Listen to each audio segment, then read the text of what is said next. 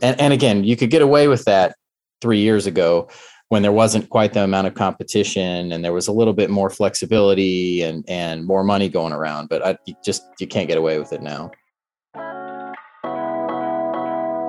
Hey, it's Justin Harvey. Thanks for tuning in to the Anesthesia and Pain Management Success podcast. With APM Success, we take a close look at important topics pertaining to business, practice management, personal finance, and careers for anesthesiologists and pain management physicians. We work hard to take your critical questions straight to the experts. Thanks for listening.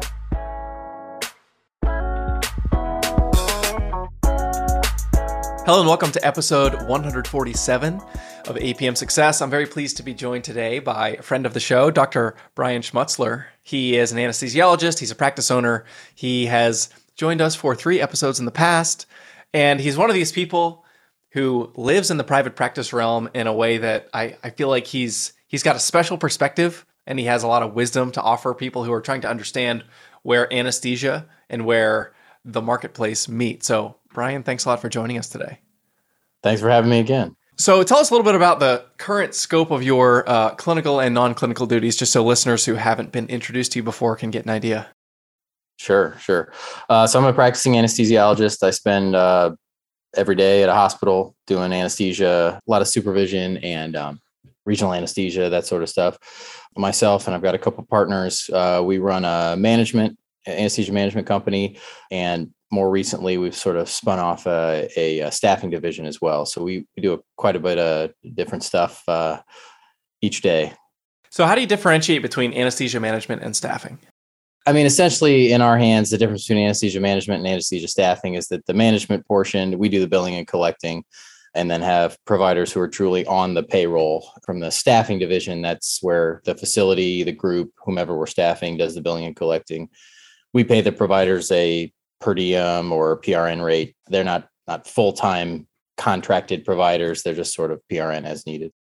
For any listeners who are interested, you can go back to episode 39, which is the first interview I did with Brian. If you want to hear a bit about his background, which is uh, diverse and varied, and I think part of the you're listening to this guy thinking, how does he know how to like do all these different things? He's seen a lot of different parts of the anesthesia world and the medical world, and it has positioned him uniquely to be able to succeed at a time when it's it's tough to succeed. Brian, tell us a little bit about what you're seeing right now with the No Surprises Act. That's a topic that we have, you and I have dialogued about separately, and we've talked about a lot on this show. It's a, it's an interesting time in No Surprises land. For us, it hasn't affected a ton. We were pretty solid on the contracts we had at the different facilities. You know, as this was ramping up, we saw that certainly some of the payers, and I won't mention any names, on advice of counsel. We're already sort of using that to give us lower rates. And so we just accepted it. And, and that's kind of the way we went forward with those payers. We still have some um, decent rates from some of the payers. We are finding that they are denying more, and we're having to go back and, and fight a little bit for the money. I know you had a you had a guest on a while back who talked about the uh, the cost if you're going to uh, if you're going to fight a claim, say that you you wanted to get paid more, it's something like 200 250 dollars to fight that to pay for the arbitration. The loser has to pay the arbitration. So we essentially we argue claims that should have been to pay that were denied, but we don't argue anything above the payment level that we were contracted at. We have not been pushed out of network by any of the payers yet we still use a couple of clearinghouses, which help a little bit with that to kind of buffer that that issue. So so far so good. Most of our contracts are in year two of three. So we'll be starting negotiations here in the next probably four to six months. So I may have more info for you then. But currently, currently not a lot has changed. Cool. So for any interested listeners, I would encourage you to check out the show notes for today. We're going to have a lot of interesting cited resources. I went into an in-depth discussion with Dr. Mo Azam a few episodes ago. I can't remember which one, but we'll put it in the show notes. So if you go to apmsuccess.com slash 147, check out that episode and some of the content we're going to discuss today. So, Brian, you reached out to me a week or so ago. This ongoing discussion that you and I have been having about private practice and how anesthesia fits into what private practice means and the, the trends at a high level and what COVID has done. So, talk a little bit about this article that we just uh, checked out on Forbes and what you're seeing right now in terms of private practice in the anesthesia world. Yeah, the Forbes article talked a little bit about how, and I think we all know this as as physicians, that private practice is uh, getting less common and more uh, physicians and providers of, of all types are getting employed by either large national groups or hospital systems. The Forbes article, like you kind of, you and I kind of talked about, it it didn't say a whole lot new, but sort of brought together all the all the articles that have been coming out over the past couple of years. You know that there was a trend pre-COVID where a lot of private practices were getting gobbled up by bigger entities. I think during COVID from 2019 to 2020 and into 2021, that precipitously increased. And then i think it's continued to increase maybe not as quickly as the past couple of years but precipitously precipitously increased then and it's continuing to increase. You know the article talked about all private practices. You know I, I focus on anesthesia and i can't speak to really any other type of private practice aside from anesthesia but i, I think we're seeing that locally as well and, I, you know we can dive into that whenever you want to get get into that specifically yeah for, but. for purposes of today's discussion can you describe what you mean when you say private practice because that means different things to different people yeah. So, in general, in anesthesia, what private practice has looked like, in my experience, is several physicians, anywhere from 10 to 150, who own the practice, provide the anesthesia, and then are partners within the practice. And obviously, there's associate level and different levels of partnership and all that kind of stuff. But essentially, the physicians, the anesthesiologists, and then depending where you are in the country, sometimes CRNAs as well, have an ownership stake in the practice itself and run it independently. And so they're contracted with a hospital, a surgery center, a office, a dentist, something like that. And when we first had our uh, you know initial discussion a, a, year plus, maybe a couple of years ago now, you know, I, I think you espoused a more we'll call it an optimistic view. This is pre-COVID, and we're talking about what it takes for a, an anesthesiologist who is a practice owner to continue to survive out there in the wild and it seems like in the last year or two, based on recent events, based on your experience, you've been amending your opinion a bit or it's been evolving in light of new information. So if somebody said, Brian, is it possible for private practice anesthesia to continue? What do you say to that? I think private practice, the way that we know it now, the, the kind of the description we just had is is on life support, if not completely failing. You know, and, and I think in the discussion we had a year and a half ago, two years ago, I think we something I had been talking about at the time was just being smart about it. That the way that private practice was being done in some realms was not going to to continue. And I think the sort of the factors that were a problem then are still a, a problem now. Uh, in the fact that you know when these a lot of these private practices started in the late 80s early 90s there was plenty of money to go around insurance was paying a large amount for anesthesia you could easily pay all of the partners even if you weren't running the business as efficiently or effectively as as maybe you should have been and i also think there was less competition there were fewer of these gigantic national companies fewer of the hospitals wanting to own anesthesia and so i think even up until a couple years ago, you could still kind of get away with that. And as long as you were making some decent decisions, doing some shifting around and, and figuring out how to at least stay a little bit ahead of the trends, you'd be fine. I think COVID hit and that just like a lot of other things accelerated the decline. And I think being a uh, not being almost 100% efficient, almost 100% effective, COVID really took a toll and then really precipitated even further decline of, of private practice in general and anesthesia specifically, uh, because we as anesthesia providers are so dependent on elective cases. And so, if you didn't have several months of money in reserve in the business, you really had a problem for the six months where you didn't have elective cases. Yeah, for any listeners who are looking for some data to sort of back up what we're talking about today, referenced in the Forbes article was this slide deck essentially put together by this group called the Physician Advocacy Institute, which is uh, related to a group called Avalere Healthcare Consulting, A V A L E R E. And we'll post a link to this in the show notes. But one of the numbers cited in that presentation that I have here in front of me says in the last couple of years, there's been 108,700 physicians becoming employees of hospitals or other corporate entities, 83,000 of that during COVID 19. So it really is a, a stampede. it, it, sounds like stampede for the exit in terms of doctors that are moving from one side of the seesaw to the other. And I think exactly what you articulated the the small business challenges that any small business owner had to face, not just in medicine, but in COVID and what happened with revenue. You know, there were some federal monies available, but you can only keep your lights on and be available for so long before uh, you've got to start considering other options. So, what is you know your observation about the? Are there other? What are the other reasons that this is the landscape is becoming no longer navigable by private practitioners? Yeah, and and so you and I talked a little bit about this, and I kind of laid out my kind of five points why I think private practice, particularly in anesthesia, is starting to fail. I think just the design of many of these private practices, particularly larger private practices, there's just far too many decision makers, and everybody's got their own uh, best interest in mind. And so it's really hard to take 15, 20, 50, or 100 anesthesiologists and make a, a decision that benefits the entire group and not one person or one subset of that group which is which is why i mean if you look at any, any large company there's one person who makes the the majority of decisions the ceo or let's say even a, a board of directors who might be five six people. So i think just just the design of an anesthesia private practice at least the ones that i'm familiar with really makes it difficult to to make a decision. And then you postpone things for a long time right so well we got to wait till our next board meeting or we got to wait till our next partners meeting and so you're paralyzed by inaction and in the meantime somebody like the practice we currently run can come in. I can pitch a contract in two days. We can get it signed a week later, and you haven't even had your partners meeting yet. So I think that's a huge reason. Way too many decision makers, way too much just bloated, and everybody trying to get in what they want to get in. So I think that's a huge, huge reason. And and again, you could get away with that three years ago when there wasn't quite the amount of competition and there was a little bit more flexibility and and more money going around but I you just you can't get away with it now.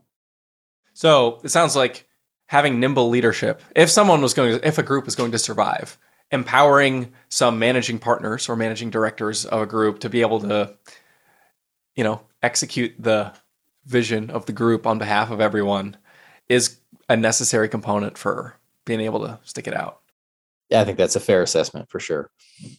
The next point we kind of talked about was the lack of flexibility. So again, large groups and this will kind of roll into staffing models as well, but large groups really everybody's got a, a particular position every day and there's not a whole lot of of i guess fluff or overflow and that's by design because you make more money if you stay lean the problem with that is some days some other facility needs an extra person or somebody may say, Oh, we lost our anesthesia group and we need you to help out in two weeks. Well, you can't wait for the next cycle of residents to come through or even the next cycle of CRNAs to come through. So I think the lack of flexibility of these big groups, they've got their specific places they go and specific number of people. And this is the number of people we have on vacation. And so I, I think the lack of flexibility in these big and even small private practice groups made it difficult as well to flex up and down for what what hospitals and what systems needed. So for an organization like that, a hospital, for example, who you know has a new surgery center or a surgery center where a, a group lost a contract and they need to very quickly have a new anesthesia team there. What type of group would be better positioned to be able to immediately handle that rather than the private practice group? You're talking just like a bigger national group type of style. I'll give you kind of two two ends of the spectrum. So there's the bigger national anesthesia, and I say management groups, not not not actual group groups. There's a little bit of difference in there, but the national anesthesia management groups are really good about moving providers around. So again, with, there's one that we work with quite closely called Clinical Colleagues CCI. It's a, a shameless plug for them because they've been fabulous in everything we've done with them. So they've got providers all over the place and they'll move them around as needed. I think they do that better than some of the big national anesthesia groups that employ a bunch of providers. And so that that's one way to do it. Uh, the other way to do it is what we've done, and hopefully I'm not giving away too many trade secrets here, but essentially we started a staffing division of our companies. And so I have, and honestly, we I did this because I got tired of having to pay locums companies for in general poor quality providers a lot of money. And so we have a huge pool of essentially PRN providers that we staff places with, but also I can staff locations that that we have with. So if I'm short somewhere one day, I usually can find one of those providers to come over and help us staff. If I'm overstaffed one day, which happens probably more often than being understaffed, that provider knows, well, they may not have work that day, but they're probably going to have work the next day. So, uh, I mean, I think for us in terms of flexibility, probably the best thing we did, and we honestly, we started this staffing company right in the middle of COVID. So it, it was a bit of a risk, but ended up paying off. And we kept a lot of providers working when they may not have been otherwise. But starting the staffing company, I think it has been invaluable for us and allowed us a ton of flexibility. So that kind of bleeds into the other items that you had on your list here. But what are the other challenges that face private practices that are going to make the model untenable in the future? Yeah, so I think the staffing models, and this gets in a little bit to, you know, how are you using anesthesiologists versus CRNAs versus AAs? I think at least in our practice, we kind of practice side by side with anesthesiologists and CRNAs, which again gives us more flexibility because I, I, as an anesthesiologist, can pop into a room, take over for a CRNA. A CRNA can pop in and take over for me. Um, now, obviously, pay attention to your state laws uh, and regulations, but we're we're very flexible in that way. I know there's a lot of groups out there that are very very set on medical direction of CRNAs or medical direction of AAs, and I'm not saying there's anything wrong with that, but staffing wise, that makes it very very difficult. Gives you a lot less lot less flexibility, and then you've got large all MD anesthesia groups still around. Which again, if that's the way you want to go, eh, you know absolutely do do what you're going to do. But i think that that model is very very expensive. So a lot of times groups that do more of a either anesthesia care team model or crna and doc model are able to undercut some of those uh, those contracts. So i think staffing models there's a lot of private practice that's that's very md heavy which i think is again another reason that being more expensive is not great in a time when everybody's looking to save money. What other factors are in play yeah, so so the next one I have here is actually paradoxically having too much staff. This was something that occurred, I think, during during COVID, number one, and then during times when there are fewer cases or it's more lean at locations. So again, what we do is we have a lot of PRN providers. We have very few actually directly contracted full-time providers and a ton of PRN providers. So I'm not on the hook every week paying somebody for something even if they don't work. And so i think in private practice you've got all the partners all the po- partners expect to be paid. And if you're going to say well you're sitting at home this week and not on a vacation week the partners are going to be very unhappy about that. In our model with a lot of prn providers the prn providers know they're not guaranteed work. Now again we talked at the beginning i think a lot of times we we end up right about where we should be or maybe a little bit overstaffed but they know that they're going to get work. And so for us having not we just don't have too much staff that are required to get a paycheck. Our staff are, are a lot of PRN. So I'm sure I, can imagine there's people out there listening thinking, sure, Brian, I'd love to have a bunch of people who don't care if they work or not. That sounds like a great deal for you. But the fact is, like, we don't have that. So what should we do? And it sounds like maybe finding people, calibrating expectations at the very beginning, and building a pool of people who have that expectation that the work arrangement is going to be more flexible has been a contributor to your success. And I, would imagine it takes a while to get critical mass of those types of people. Yeah, yeah, it's taken probably a year and a half, two years to really get that critical mass. We had a, a lot of serendipitous things kind of fall in our favor during that time brought in a, a, lot of providers to us. And the other thing we do is we try to find them work. So i'm not i'm not lazy about finding them work. You know I, I, know the number of providers i have available every day and i'm looking everywhere that we have everywhere that we staff even places that we don't necessarily staff who, who might need somebody to, to work. And we'll, we'll send you know we'll even send prn providers over to places that we don't have a staffing agreement with if that provider has uh, has credentials at that place we don't make any money from that but at least that provider gets gets work for the day. And so we we're pretty flexible with that. And i spend a lot of my time as we were talking about just trying to figure out where providers go every day scheduling and that sort of stuff. How do considerations around economies of scale fit in especially in light of i mean just it's just the compliance hurdle. Just keeps getting higher and higher and higher. Now no surprises act and this whole arbitration thing and we're like months and months before you get paid for the stuff that you did way back when. Yeah so the economy of scale is interesting. That that is that was one of the biggest reasons that a lot of these private practice groups started joining together. And even the large anesthesia groups across the country became bigger. They thought they had some economy of scale to to negotiate with insurance companies to negotiate with hospitals that sort of stuff. I think the combination of COVID and the No Surprises Act actually uh, kind of eliminated the need for that because you can't negotiate with these insurance companies anymore. The No Surprises Act essentially eliminated negotiation. So it's not like I can say to whatever, you know, Newco insurance company, I'm going out of network and I'm going to charge people, you know, tons of money so that they get mad at you, go back to you and say, we want you to be in network with my company. It just doesn't work anymore. So a, a large private practice group, even if you had, you know, 50% of the providers in the state, you still have no leverage against the insurance companies. And the hospitals is that settled? are- is that settled in your mind right now? I- I mean, it's going to go through the courts, but I, oof, I, you know, I don't know. It's probably going to end up at the Supreme Court, don't you think? Uh, I don't know. That would be really interesting. Yeah, I, I mean, it's settled for now. I mean, we we have to treat it like it's it's going to be the law from here on out. Now, certainly, if it looks like it's going to get overturned, uh, I'll be one of the first ones in line going back to the insurance companies and saying, "Hey, guess what? You lost, so now I can go out of network." Uh, again, not to, and this is a whole nother uh, conversation, but again, not not to stick the patients with a big bill, but as a negotiation point with the insurance company, saying you can't pay me something that doesn't even come close to paying cost for something that three years ago you paid us four times as much for. So, but again, I think currently, at least, economy of scale doesn't do much, and the hospitals are now looking for they're looking for quality, but they're also looking for decreased costs. Right? They're not flush with money like they were before. So a contract I could have pitched five years ago, there's no way I can pitch that contract now. I have to be much more cognizant of where that money's going. And we we cut our margin. To be honest with you, we cut our margins back. We had small margins to begin with, but we cut our margins back even further to be able to continue to provide the services that that we uh, wanted to provide to continue to keep people employed and to Uh, I'm sorry, contracted.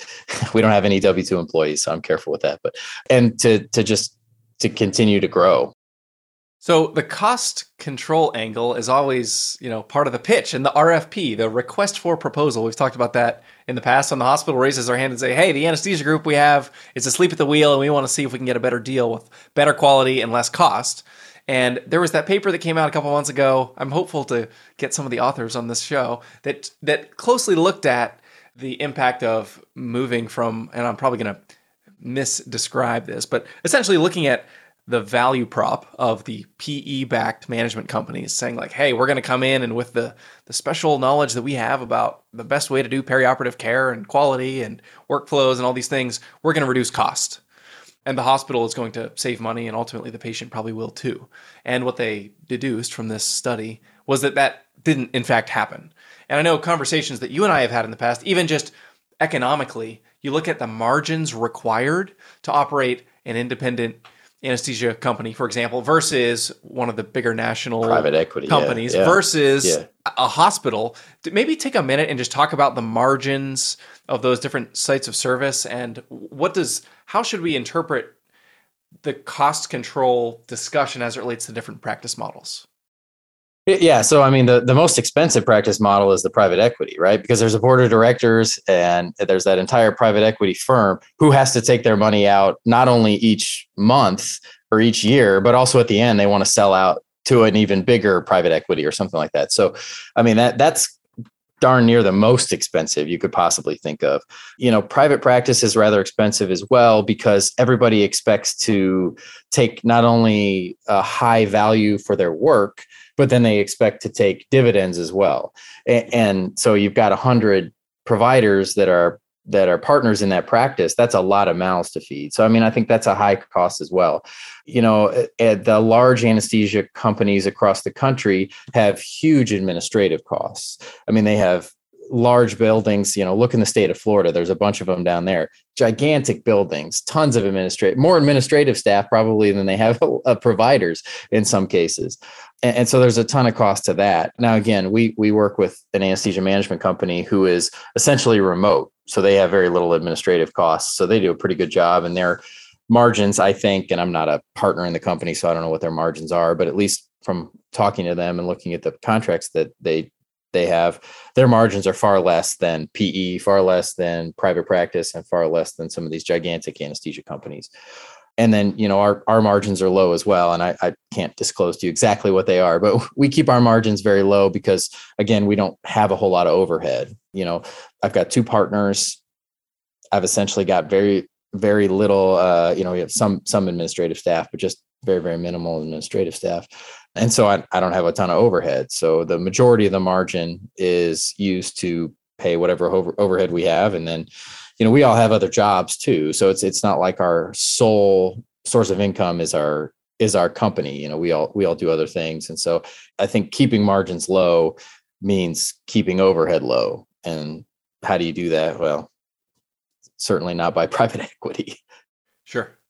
So, what should physicians who are either currently employed in one of these you know groups that you're saying are about to go the way of the dinosaur or people maybe they're residents or fellows and trying to figure out what's out there and they're getting depressed listening to what you're sharing what should you know what action or what perspective would you want people to sort of take from this discussion Ooh, that's tough. I, mean, really vet the practice. And we talked about this before too. Really vet the practice you're going into. What do those contracts look like? Are you on, you know, year one of seven? Are you on year six of seven? You're talking about payer contracts?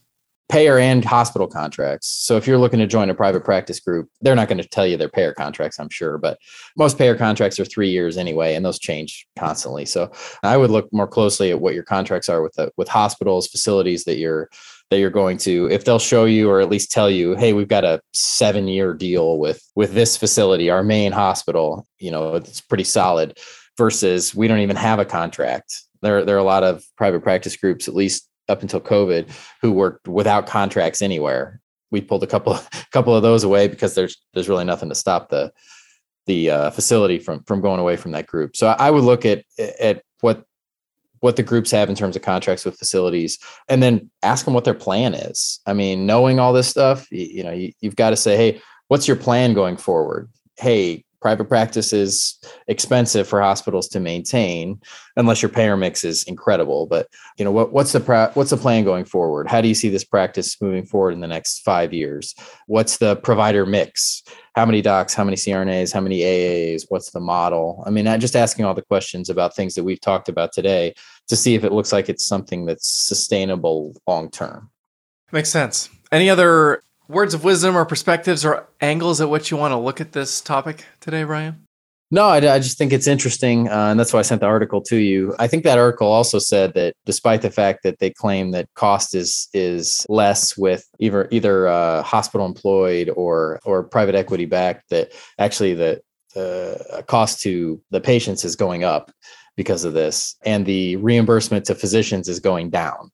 And so, really, the only people who are making who are making money off of this are insurance companies, hospital systems, and private equity. It's not better for doctors. It's not better for patients. One important thing to note, uh, as you just said, you know the it, not so there's two ways to look at pay. One is nominal and one is real. So nominal means like versus the the number this year versus the number from last year, and then real is once you factor in inflation and reimbursement for like per work RVU or per ASA unit continues to go down in nominal terms, and then you slap on the 10% inflation 10% that we saw inflation. last calendar year, and the the value of a doctor's work over the last 12 months has gone down like 15% for what Medicare and sort of by association all the commercial payers who stratify above them will will pay, which is that's what the that's what the practice is going to get paid. The private mm-hmm. practice is getting paid, and that's the the revenue, the the significant hit that is getting taken by these practices in terms of revenue, and that's another reason that it's it's just getting really really tough to to make that work. So one one of two things is going to happen. Somebody's going to have to chip in the difference because physicians and CRNAs and, and all the providers aren't going to work for significantly less. In fact, salaries or or PRN rates or whatever have actually skyrocketed, particularly for CRNAs, but they've gone up for for anesthesiologists as well over the last 12 months. So somebody's going to have to make up that difference, or you're just going to have nobody doing anesthesia anymore. You know, if it's not made up, nobody's going to work for a half in in real money, a half of what they were making five years ago. I mean, you just step out and do something else. So it's going to be interesting over the next few months to see where things go for sure. Is there a world in which the No Surprises Act and these other market forces that are being brought to bear are so detrimental to these companies that private equity firms purchased with the hopes of really cashing in? If that cash register isn't ringing in the background anymore, and the owner, the investors who own significant stakes in these companies start to offload them, or they see that the the outlook in terms of revenue and profitability is significantly diminished, what what happens then? Uh, well, I mean, a lot of them have started to back out already. I think we had this discussion when we were talking about private equity on one of the one of the conversations we had. The private equity firm that backed one of the large national anesthesia companies declared bankruptcy or was on the verge of bankruptcy. I can't remember all the details, but you know, so I, I think that the anesthesia practices are less and less attractive to private equity, and those that are in it, I think, are only now staying in it in order to try to get back the money that they lost. I, I think that the days of private equity, again, who knows what's going to happen with the No Surprises Act, but I think the private equity firms don't see anesthesia as really a uh, a practice to type to really go after anymore. We're not as we're not as enticing as we were five, seven, ten years ago. Yeah, I think that's definitely true. And for anybody who's interested, there's a they're called ratings agencies, which is basically a company whose job it is to assess the financial viability of any company out there and to give a quote unquote objective opinion about that. There were some problems with that in the past in 2007 through 9, but that has largely been rectified and if you if you're curious what objective professional observers think about any big private equity backed company, for example, you can just google like Fitch's, F I T C H or Moody's are two examples or S&P these are companies that assess financial viability and lots of the it's not just an anesthesia. Many of these private equity backed companies that own a lot of doctors look not very good in the eyes of uh, professionals who are trying to figure out how financially healthy they are. So yeah i'm uh, I, these are uncharted territory uncharted waters and we're in new territory and so it's uh it's an exciting time to be alive, I guess. I'll just use this opportunity to make a plug for, and this is something I talk about with my clients, building margin in your life. I like to use the analogy of a, if your your life and your financial life specifically is like a castle, you want to have a wide moat all the way around it, because these healthcare forces are going to continue to play out in a directionally similar. Because th- this is like a big glacier, just a lot of the the momentum is unstoppable in these and barring you know i saw bernie sanders just propose the medicare for all you know what this is going to look like in the latest iteration who knows? Uh, that would be bad news for anesthesia by the way. But building margin in your life financially and professionally to be able to be nimble to be able to make adjustments to be able to you know if your practice loses a contract or your practice gets absorbed and what you find on the other side isn't something that you like the flexible are the people who are going to thrive in that environment rather than people who have significant fixed costs on a monthly basis and who have lifestyles that don't allow them to make any adjustments. So I think that's the one takeaway I guess I'm concluding from all of this is there's significant uncertainty in the future of this specialty and especially for private practitioners build your financial life as if uh, change may happen because it may and it may not be advantageous. And build your practice that way too. I mean having having margin within your practice you know having cash on hand 60 90 120 180 days of cash on hand not only personally but but within the practice is really helpful as well because then you're you're able to keep keep people whole for that time you know. I don't think covid's going to happen again but there's going to be lean times and, and having that margin i think helps a lot too yeah, absolutely. Well, Dr. Brian Schmutzler, thank you very much for joining us today on APM Success. Thank you. If you liked what you heard this week, head on over to apmsuccess.com, where you can find more content and free resources to help you build a successful career in anesthesia and pain management. If you wanted to leave a review in iTunes, I'd also really appreciate it. Thanks for using some of your valuable time to join me today on APM Success.